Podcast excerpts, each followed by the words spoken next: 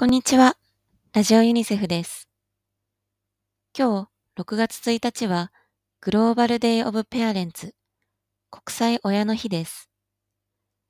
5月の母の日と並んで、父の日のイメージが強い6月ですが、6月1日は、子供の生存と成長に重要な役割を担うお父さんお母さんに敬意を示すため、2012年に国連が定めた国際デーです。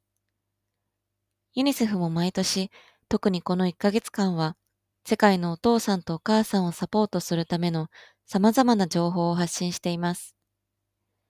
お仕事、お家のこと、そして子育て、毎日本当にお疲れ様です。今回は、そんな毎日忙しいお父さんお母さんに向けた子育てに関する3つのヒントをご紹介したいと思います。まず1つ目。日常を整えること。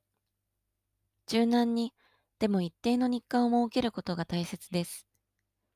決められた活動をする時間と自由時間と、その両方を含めたスケジュールを立てることで、子供たちは安心するので、より良い行動を取れるようになります。学校の時間割のように、その日の計画を立ててみる。あるいは子供たち自身でその計画を立てると、子供たちは守ってくれやすくなります。あとできれば、そのスケジュールに運動する時間を設けられるといいですね。そして、一日の終わりに、その日について振り返る時間を持って、子供にポジティブなことや楽しかったことを一つ伝える時間も設けましょう。子供が何かをやり遂げることができたら、褒めてあげてください。そしてお父さん、お母さん、今日、あなたたちが頑張ったことを自分で褒めてあげることも忘れないでくださいね。次に二つ目、ポジティブでいること。子供の行動によって余裕がなくなっているとき、ポジティブでいるのって難しいかもしれません。結局、やめなさいって言ってしまうかもしれません。でも、前向きな内容を伝えて正しい行動を褒めてあげれば、伝えたことを実行してもらいやすくなります。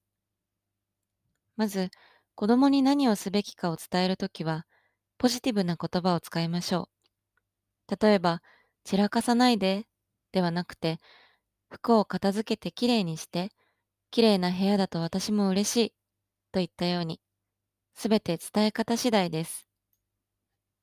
子供に向かって強い口調で叱りつけたり、大きな声で怒鳴ったりしてしまうこともあるかと思います。でも、あなた自身にも子供にも、より大きなストレスと怒りをもたらすだけです。名前を呼んで子供の注意を引いて、なるべく穏やかな声で話しましょう。そして、子供が伝えたことをうまく実行してくれたときは、たくさん褒めてあげましょう。態度には見せないかもしれませんが、子供はきっと褒められたことをまたすると思います。あなたが気にかけていることで子供も安心します。あとちなみに、それは子供にとって本当にできることですか？子供にとって一日中家の中で静かにしているのは難しいことですが、例えばあなたが電話で誰かと大事な話をしている15分間であれば、静かにすることはできますよね。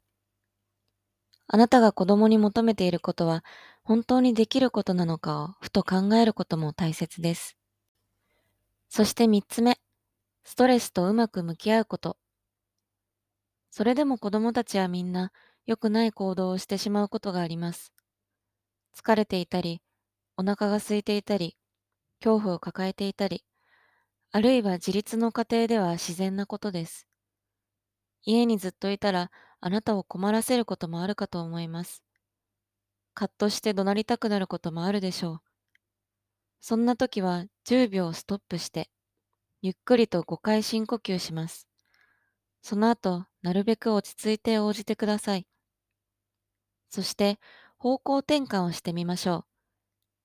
子供たちの注意を悪い行動から良い行動に向けさせます。子供が落ち着かなくなったら、さあお散歩に行こうって、面白いものや楽しいもので気を紛らわせましょう。子供と一対一の時間を作って、良い行動を褒めて、一定の日課があれば、誤った行動は少なくなります。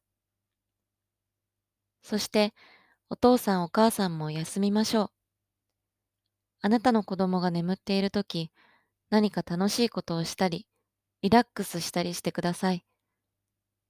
お父さんお母さんもやりたいことリストを作って好きなことをしていいのです。何百万人もの人々が同じような悩みを抱えています。自分の気持ちを話すことができる人を見つけて、その人たちの話に耳を傾けてみてください。